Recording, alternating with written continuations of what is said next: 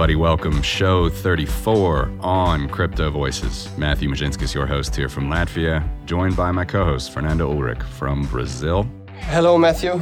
And today we are going to introduce our guest, Žilvinas Šilenis. Žilvinas is the president of the Lithuanian Free Market Institute, a position that he has served in since 2011.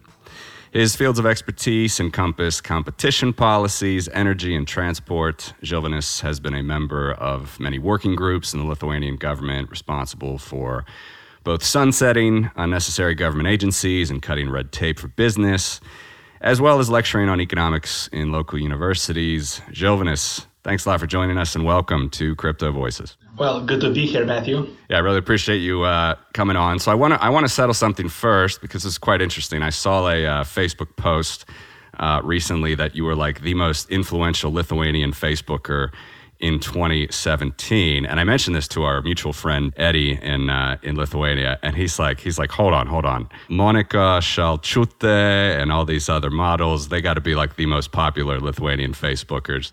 I don't really follow the stats. Can you please explain to me what was your most influential Facebook ranking and how many eyeballs are looking at the work that you're doing at the Free Market Institute? It's not the Facebook ranking, it's the media ranking.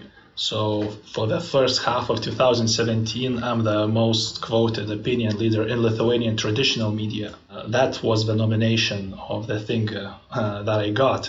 Uh, this means, uh, and this uh, calculation is done by an independent uh, agency, the TNS agency.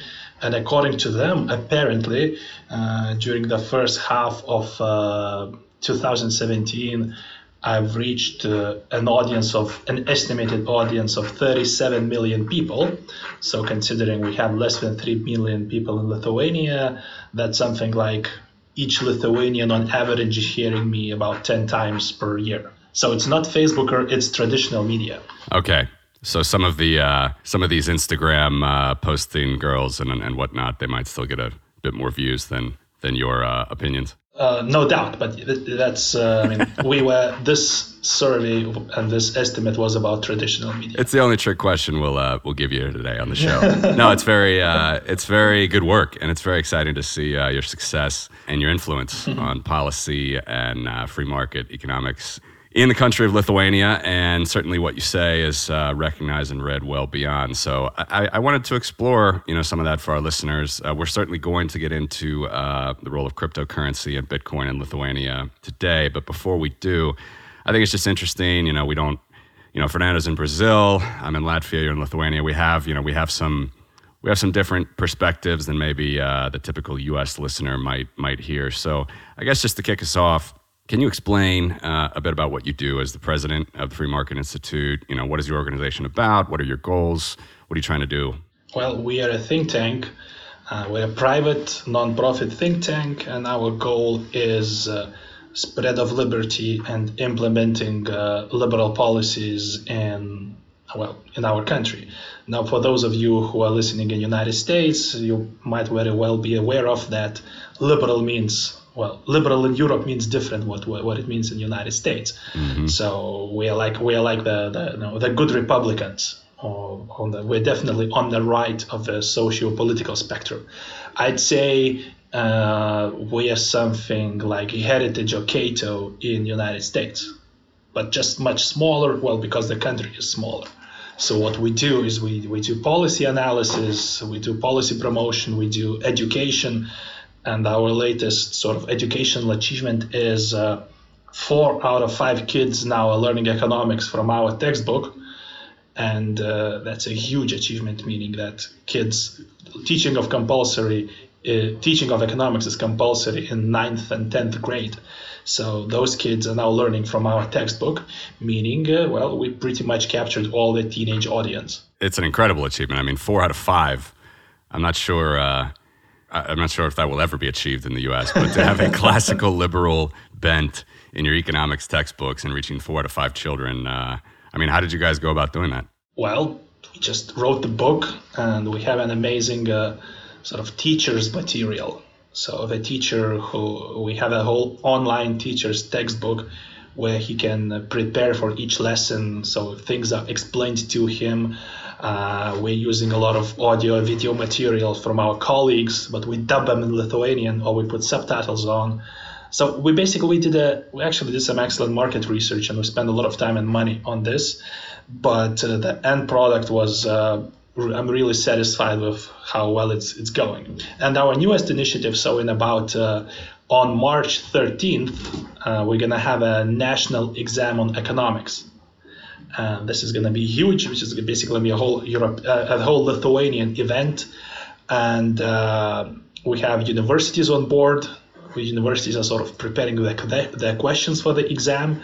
Uh, the Minister of Education is sort of supporting us, uh, and we have two largest media partners who are promoting this event. So it's going to be big.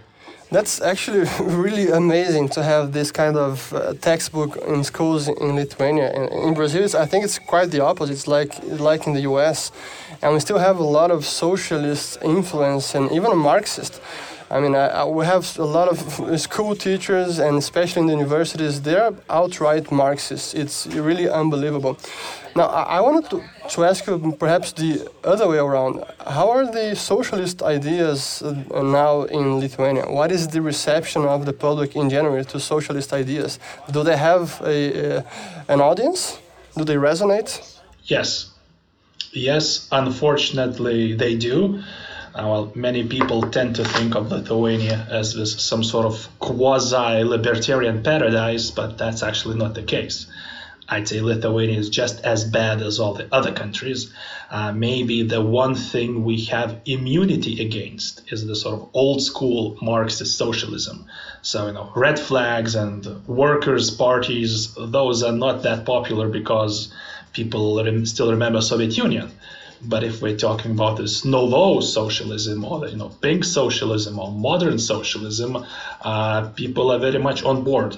So I, I don't think we are an exception in, in any way. Maybe we have less hardcore Marxists, or they maybe they're sort of well hidden, um, but it's not that much different from other countries in the same time, I might be wrong about other countries. Maybe my opinion of other countries or how things that there are is a little bit skewed. Yeah, the, the thing is, you have a more uh, track record, at least a first-hand experience to try to prove to your people, well, see, see what happens when we try socialist ideas, at least almost 100% socialism.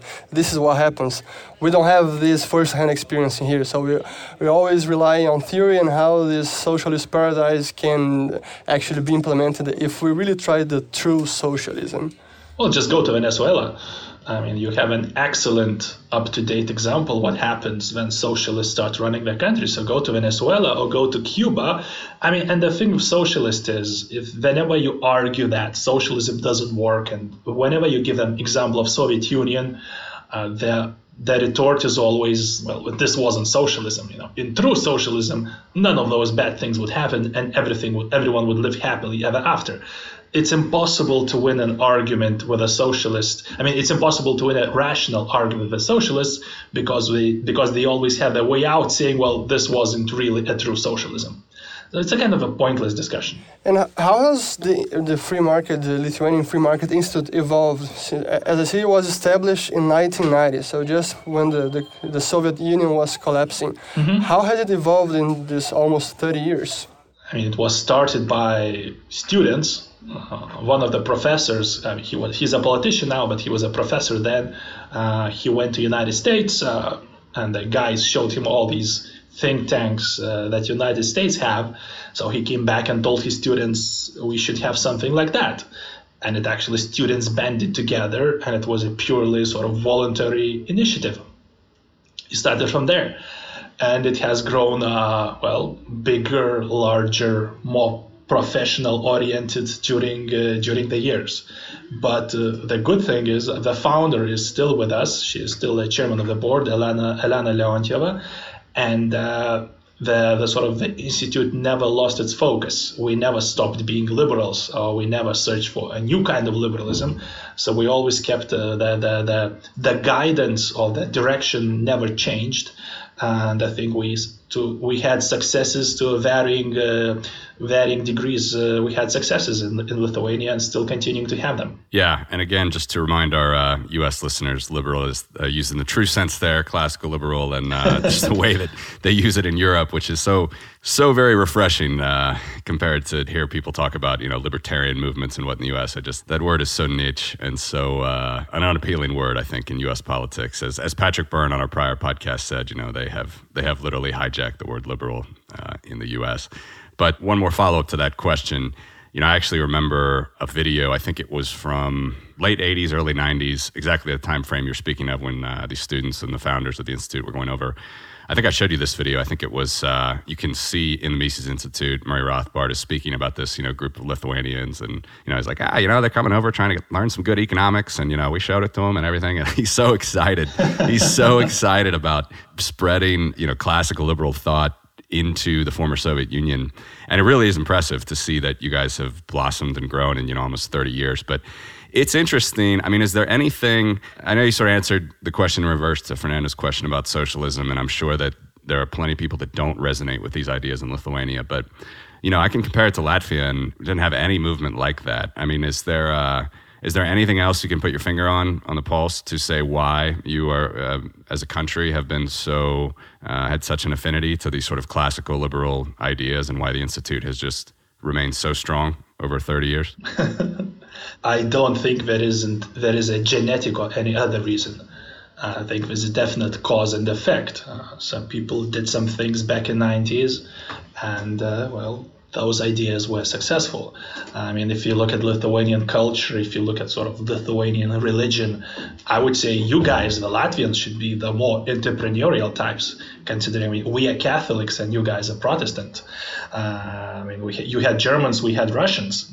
So I think if, I mean, from our two countries, you, you are the ones who should be the leaders, but maybe at some point in the past, uh, it's uh, basically maybe this Lithuanian Free Market Institute did actually play a part in shaping the psyche uh, or shaping the politics of, uh, of the country. I don't know actually. I mean, if you look at our history, we like to joke around that if let's say if you look at our history, if you look at cultural history, entrepreneurship as such or businesses as such is a very foreign concept. I mean, if you look at, let's say, Lithuanian history, uh, Lithuanians were traditionally farmers. So, you know, they, you know, f- dirt farmers. All the businessmen, entrepreneurs, or traders, uh, they were Jewish, Russian, Latvian, German, Danish, Polish, whatever, but not Lithuanians. So we have this very high sort of instinct of pastoralism or, you know, farming stuff farming versus entrepreneurship or being a farmer versus being a businessman. Uh, so I'd say genetically we're probably uh, set. Uh, we do, we didn't really have such good starting positions, but but hey. But you do have this one. I, w- I want to ask you one more point on this uh, sort of history uh, between Lithuania, Latvia, maybe other uh, Russian countries.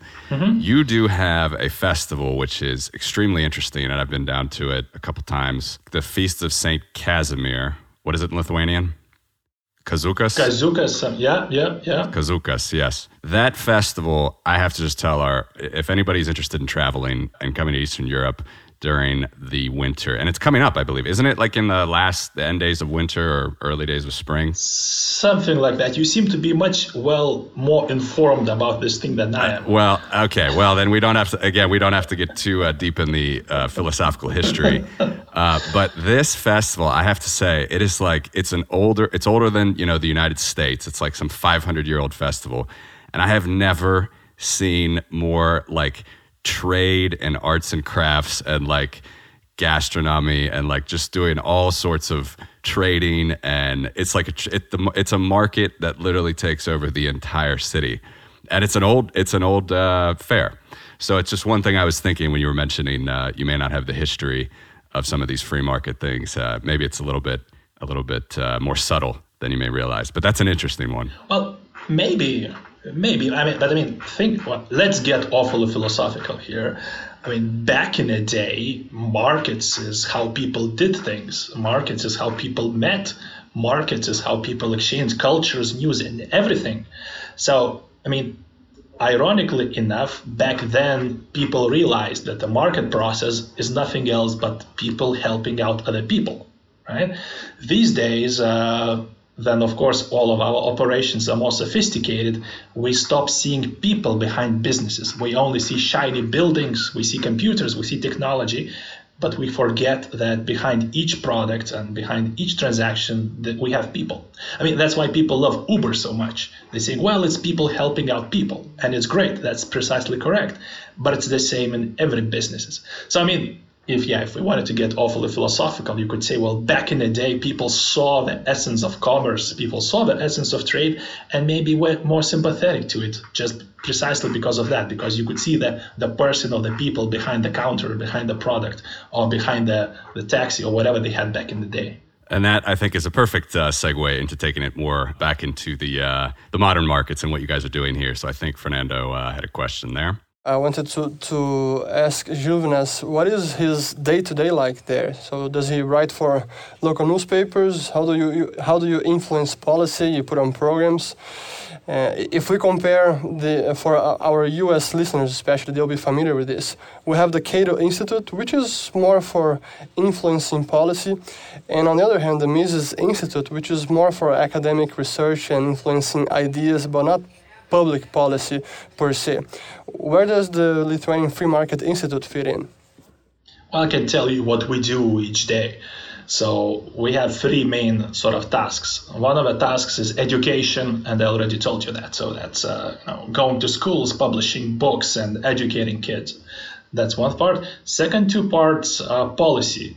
So one type of policy work that we do, we call defense or reaction. So basically, we play defense.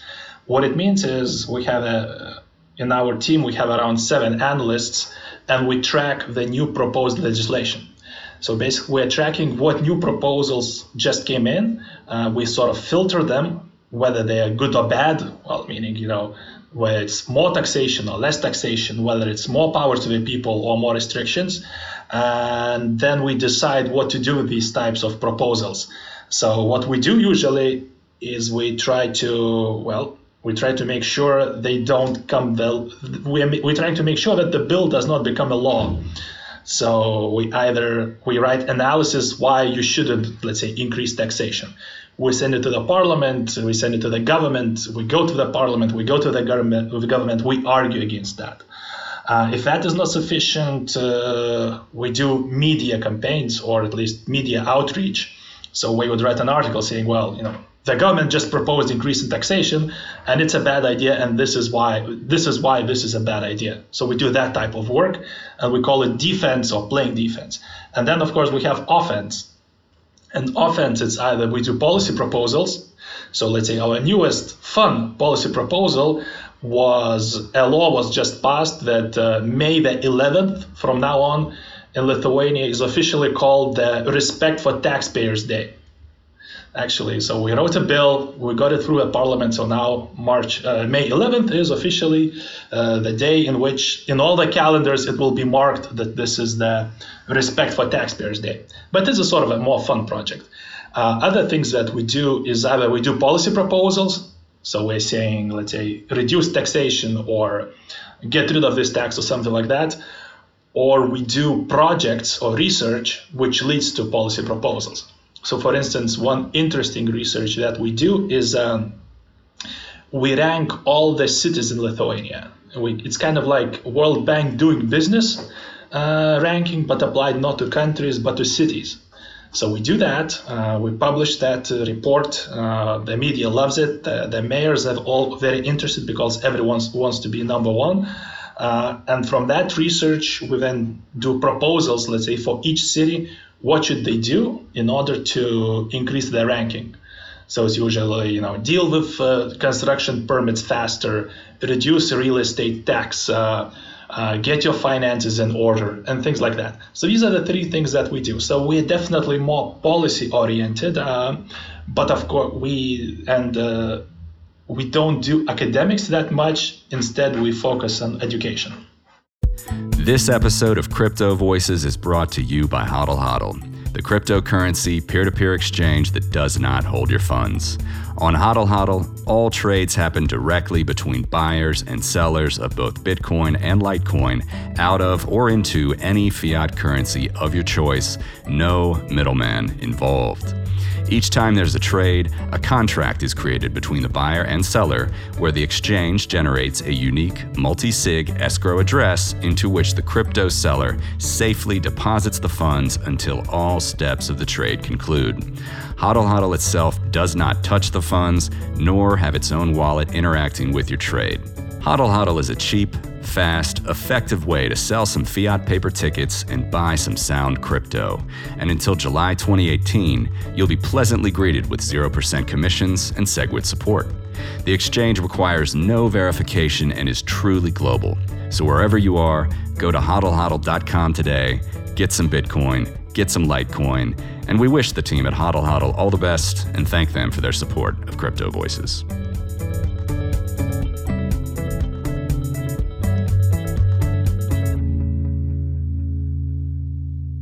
Yes, I mean, in, in, all this all this work trying to influence public policy and trying to influence public opinion, what do you find is the most effective way of doing that? Right. So now we have the we have the traditional media, we have social media, we have even uh, outright rallies on the streets, protests in the streets. What do you find is the most effective way nowadays to do this, to influence public opinion and then public policy? Okay, well, I think that the, the simplest, the easiest, and the only way for us to influence people is to persuade them that we are right. Uh, there is no other way around it. I do not believe in techniques or gimmicks. Sure, those can be helpful, uh, but I think if you cannot explain to people why low tax is good for them, if you cannot explain to people why, let's say, respect for property rights is for, first and foremost most useful to the everyday ordinary people, well, I think you have lost the battle. So I think the only way that what we as free marketeers or as independent think tankers have, the only thing we can do is actually sit down with people and explain and explain and explain and be persuasive. I mean, be correct, be right, and be persuasive. Uh, I mean, most people have more important things than to worry about what side of political spectrum they are. So we have to sort of show to them that these ideas that we stand for are actually relevant to them and relevant to their everyday work because they are. So that would be sort of my advice of how to do public policy. And how was uh, uh, now speaking about public policy and one uh, example we had? How was your stance, the, the Free Market Institute stance on the euro, and how was the public debate, and how did you influence uh, this the, the, public debate around the introduction of the euro? Uh, we didn't. So the euro. Uh, so first and foremost, institute had a big work and big work done in monetary policy back in 1993, back in 1994. Uh, then actually the institute in, proposed and introduced the so-called currency board. So we set a, we pegged our currency to the dollar in 1994, and then we repegged it to euro. So our idea was prevent local government from printing money. This was pretty much the idea. Uh, so with the euro, uh, somewhat, of course, euro isn't perfect and it's a fiat paper currency. In the same time, well, Lithuanian government cannot print the euros. So we were sort of lukewarm about the euro, uh, but uh, so we pretty much did not participate in the debate. Uh, because in that debate there was no niche for us to say our point. So yes, sure, I mean we would participate in debates, we would express our opinion, but the only two options you had was either you know let's have a euro or let's reject the euro and have our own independent uh, uh, Lithuanian monetary policy and the question sort of boiled down to uh, which central bank do I distrust more? Do I distrust uh, European Central Bank more, or do I distrust the Lithuanian Central Bank more? So basically, you know, which, which the lesser of two evils, and I think euro was the lesser of two evils.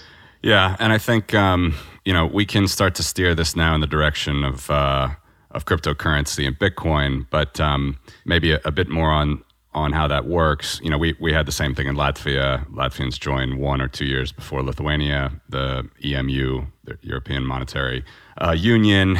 And uh, now there's some 19 countries. And basically, yeah, a lot of it was sort of a track that was set up. A lot of Eastern European nations that joined uh, the EU, specifically in 2004, there was a big group of them. They basically had to join the euro at some point. And that track is sort of set up, and that means that essentially the local governments have outsourced their monetary policy to Frankfurt. So my my general question then would be what what is your opinion of the monetary regulators now in Lithuania? I, I, think in Latvia it's it's very they're very conservative, much more conservative than maybe at least what I can tell in like Estonia, where they're trying to digitize everything and they're being very blockchain friendly it seems to me in Lithuania, I've had limited, you know, I have friends at the Bank of Latvia. I've had sort of indirect contact with the Bank of Lithuania via a fintech investment that uh, we made a couple years ago. But um, they seem to be very conservative. They seem to be very cautious. And if you talk about regulation of something such as Bitcoin, I mean, they've mostly been, from the, the opinions and statements I've read, it seems that they're very hands off. They don't want to really take a risk or rock the boat. Is that your sense, or do you get a different sense on what the regulators are doing? We don't work with them as much, to be honest. And I think the sort of recurring joke is, and we probably could apply the same joke to Latvia, as why do we need a central bank anymore? I mean, if our monetary policy, as you rightly put, is outsourced to Frankfurt, I think I trust bankers in Frankfurt more than I trust bankers in Lithuania. So monetary policy, nothing to do there. And in terms of uh, financial supervision, well, the biggest banks are now directly supervised by the European Central Bank. Uh, so I think I think Lithuania, I mean, your, your, Latvian bank, our Lithuanian bank, they are somewhat experience a crisis of a genre. I mean, someone could come and say, well, why do we need you guys anymore? So I think to an extent, but just to an extent, I think to an extent they're trying to find uh, new niches of work to be to be honest. But I do not know their official stance on cryptocurrencies in Lithuania. Yeah, well, and mine is sort of it's high level as well. It's mostly just um, you know some things I've been reading the past couple years. They were very down on it. I think they first mentioned it something like 2014, and and then they sort of along when when the EU made some positive statements in like 2016, they came back and said, well, the underlying technology, blockchain technology, as many said, it, it could be important. But now, especially in light of all these ICOs and the the mania there, they've been sort of down on it again and recommending that banks close accounts that have shady merchants or people that are flogging ICOs that may not know what they're doing. But uh, I guess it just it goes to the the next part of our discussion, which I wanted to focus on, which is is Bitcoin and crypto. So you guys cover so many topics about you know from taxes to subsidies and cutting red tape for businesses. Have you started to uh, approach cryptocurrency in any sort of structured way yet or are you uh, are you still sort of sort of looking at it? What is the free market institute's opinion on, on bitcoin? Well our underlying fundamental position is that we like competition between currencies whether talking competition between traditional currencies or any other source of currencies. So for us, there is no need to make a special stance or anything like that. There is another currency on the block. you could actually make a pun of it. New kids on the block, new kids on the blockchain. You should do that. Yeah, and people people are willingly accepting it and using it. So great, we have competition in currencies. Now, so this we don't have an official position because our official position hasn't changed. And actually, I like Bitcoin in a sense uh, because not so. I think that the great value of Bitcoin, besides exchange value and all that, is that actually starts people thinking of what currency is. Because now, prior to Bitcoin, many people would say, well, private currencies are impossible, impossible because ABC. And now we have a perfect example how private or non-state actors can actually issue currencies uh, which are well accepted, traded, increase in value, and uh, probably more people trust in them than they do in traditional currencies. So I like Bitcoin because it's an excellent teaching aid to show people what currencies really are. And um, many, many people say, well, isn't, you know, they say, isn't it strange that so many people uh, trust Bitcoin, this thing? And my retort to that is, well, isn't it so strange that so many people trust paper money? because that's exactly the same thing. So I like Bitcoin because it is a competition of currencies and it shows to people that sort of free market solutions are possible. And what is the general opinion eh, in the government or regulators in Lithuania regarding cryptocurrencies or blockchain? Well, I think that those are two separate questions. If blockchain as technology, let's say blockchain to be used in bureaucratic processes or blockchain for licensing and things like that, basically adopting that technology for everyday government use, I think they are, well, they do seem sympathetic, or at least, or maybe they don't understand what it is yet, but they're not so much against that. Uh, as an investment vehicle, I think well, different economists have uh, have different opinions, and that's uh, quite understandable. Uh, well, I think people who do investing, uh, you know, freedom comes with responsibility. So of course, it's a high volatility asset and we should not be under an illusion that uh, monies grow on trees. Well, because if it did grow on trees, they would be pretty much worthless unless the number of trees was limited. So, uh, so actually don't know what the official stance of the government is, uh, but in terms of adopting maybe adopting a technology uh, for for everyday government work, uh, I think there would be some people who would actually support that. And I was reading recently that there is a new newly established blockchain institute in Lithuania for the influence of business and you know political opinion. What is your take on this? Good. Uh, yeah, I think I know that guys that didn't go to the uh, didn't go to the event, uh, but great. I mean, this is uh, that this thing is in fashion now, this thing is in vogue, and if something good can come out of this, uh, sure, why not? All right. Well, uh, what about for the institute itself? I mean, are you guys just going to try to take a hands-off approach as we move forward and just sort of see what happens? You know, are you are you looking to try to give any uh, any lectures on the topic or write about blockchain and Bitcoin as it can influence uh, the Lithuanian economy? Not really since uh, we don't specialize in that, we don't have expertise in that. However, if some comprehensive plans came through to, let's say, ban Bitcoin or uh, restrict its usage, then I think we'd get into the game. Uh, right now, there is nothing really much to write about, and there are way more smarter people to explain Bitcoin than I am. And I think, Matthew, you're doing a great job on that. Yeah, it was uh, about all this the, the price movement we had last year, and was all I think was all over the world in, in the U.S., in Europe, in Brazil, and many economists uh, screaming out, "It's a bubble! It's a bubble! It's gonna burst! It's uh, it's euphoria! It's a mania!" Did you also have this kind of of uh, of trading and euphoria in Lithuania regarding cryptocurrencies last year? Oh yeah, I think I, all this is informal, so uh, but yeah, people who I think barely understand economics, they were very excited about Bitcoin. And at, that, at some point, I got a little bit scared because to me it started to started to appear that some people are in this illusion that uh, the only way for Bitcoin to go is up, or any way f- or anywhere for any currency to go is up. Uh, that might happen. Uh, I mean, appreciation of Bitcoin is not unheard of, or appreciation of commodities or stocks is not unheard of. But I think, uh, well, I would advise to fundamentally think about uh, what it is. I mean, assets cannot go up forever uh, unless there are some fundamental uh, some fundamental reasons for it. so I, th- I, think that I would sort of get get scared or concerned uh, yeah, then, then people with low incomes start uh, leveraging very high uh, uh, or start living under the illusion that this is just a money making machine. I mean, even if it were a money making machine, money would become worthless. So my sort of advice to people would be, you know, treat it as just any other sort of investment. It might be profitable, and to many people it is, but you know, just just because it's cryptocurrency or just because it's called cryptocurrency uh, doesn't mean that you're gonna become a billionaire overnight.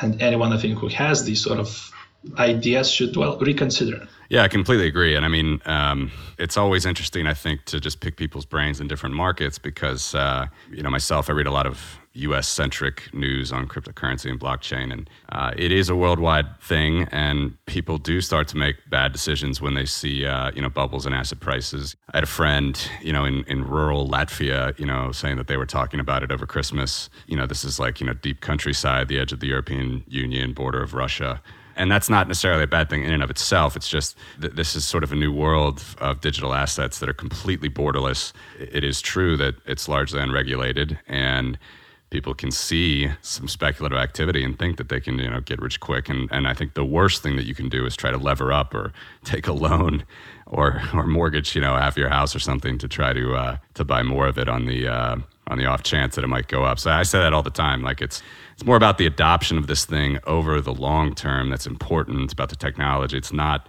you know, you should not be looking at the price chart of Bitcoin or Ether or any of these other cryptocurrencies. You know, if you want to if you want to remodel your kitchen or take a vacation, you know, that's just that's the wrong mm-hmm. that's the wrong way to look at it. We need to look at this as like a truly fundamental, you know, game-changing technology that certainly is in a very risky phase of its development, but has the potential truly to be, you know, 100% globally adopted that's usually what I tell people when when you hear sort of. Yeah, I, am fine. I'm fine with the fact that it's not regulated. I, I, mean, I don't think regulation brings in any order. So I think I'm fine with the fact that it's not regulated.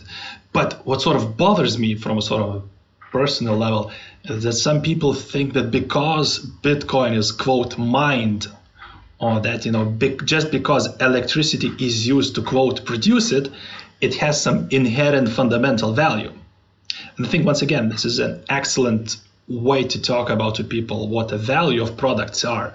But some of them are under the illusion that real money is spent in order to obtain Bitcoin, that that's the source of its value.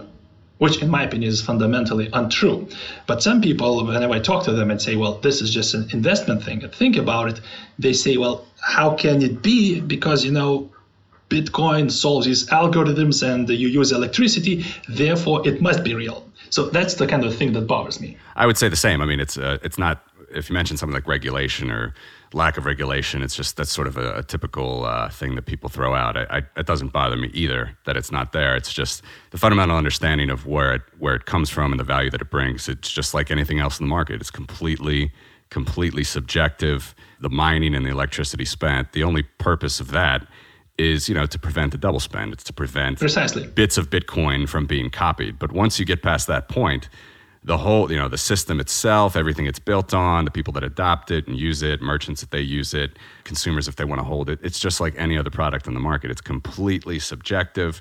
Mining and, and hash rate and security of the network is certainly uh, it's related to the value but it, it has once you get past the point of you've solved a, a database that can't be double spent you're in a whole different world of, of valuation and it just comes back into everything else in the market. It's subjective and it's what some users may see some value in it, some may not. And as we just talked about on the show, you know, I'm people that aren't in Venezuela or some developing countries, they have a hard time seeing some of the value that Bitcoin can bring. So those are the sorts of messages I think, like you said, you just need to keep persuading people. You need to keep keep telling them. And then I think, you know, the, the rest will fall into place. It doesn't have to be as much mm-hmm. about you know even public policy influence or anything anymore. It's just it's a, it's a different it's a completely different system anyway. The value yeah the value the exchange value the the, the the sort of the instrumental value that you can have this thing and two people in different countries with different legal regimes can trade in their produce and use bitcoin. Well that is absolutely amazing. I mean this is a great great achievement uh, which i think sometimes is overlooked when we think about Bitcoin because everyone is concerned about how much it costs and how much to mine it. Yeah, so the, I think that the true value of Bitcoin it actually showed to people that independent currency is possible. So actually, maybe I'm even a little sad that all these speculative issues are now being in the center of this technology rather than the technology itself. I go back to uh, Rick Rule, he's a uh, commodity investor. I really uh, enjoy reading some of his work. He's worked with Doug Casey and uh, Eric Sprott and these guys in North America, big resource investors, very cyclical markets. And uh, he made a, a great statement, which I think applies very much to cryptocurrency these days. He said, No matter how much you think that the government can print paper money, can print paper tickets, the free market can always do it better. that might confuse people that won't know where he's going there. What he's talking about is penny stocks and, and corporate bonds that are worth nothing and a lot of a lot of the riffraff that you do see in the public markets and certainly in his business, you know, in these exploration mining stocks, there's just a ton of paper that's printed that literally has no value, but you know, some people can flog it. So it will be in cryptocurrency. Mm-hmm. I mean, BitConnect, a lot of these scams that are coming out, and many, many, many more. It's just, you know, the free market is always better at printing uh, than the government, no matter if, if, you want to admit that fact or not. So, uh, so it's going to take, it's going to take some time, in my opinion. Oh, absolutely, absolutely. So, Žilvinas, uh, I think we can probably wrap it up. Do you have do you have anything to say about you know the next steps uh, that you guys are taking in the Lithuanian Free Market Institute? What you guys are uh, trying to do, say for 2018? Uh, yeah, I pretty much told you about our plans. So yeah, we we our newest we are working with the Respect for Taxpayers Day and the National Exam on Economics. Well, these are the two uh, two big things on the publicity side. Uh, other our other project is uh, we're trying to put in legal roadblocks for uh, government-owned businesses to expand, but that's probably a whole you know topic for for another podcast. But i mean what i see a tendency i see is that government owned companies actually going on expansion uh, well just because we have a lot of money and very favorable regulation. Um, so we're trying to put in uh, legal roadblocks that would sort of prevent them from expanding too fast or even taking over some uh, some sectors of, of the economy because that in my opinion is just going back uh, to what we used to have back in the Soviet days you know means of if the means of production belong to the government uh, was pretty much returned to the socialist or central planned society regardless of uh, what you have in the country's name. So we're doing that. I think this whole bitcoin or cryptocurrencies is uh, it's an excellent exercise in free markets. It's an excellent exercise in thinking and in terms of expanding or broadening the horizons. It kind of reminds me of the days and sometimes in the old textbooks you would in old economics textbooks you would see that you know telephone markets are natural monopoly because you have wires and no fool would put two wires one next to each other. And then all of a sudden, uh, let's say cell phones appeared and they completely shattered that paradigm. And no one refers to, to telephone markets as a natural monopoly anymore. So the same with money. I mean, if you look at old textbooks or maybe some thinking of people, they say, well, of course, money is an exclusive monopoly of the government. Well, because that's very profitable.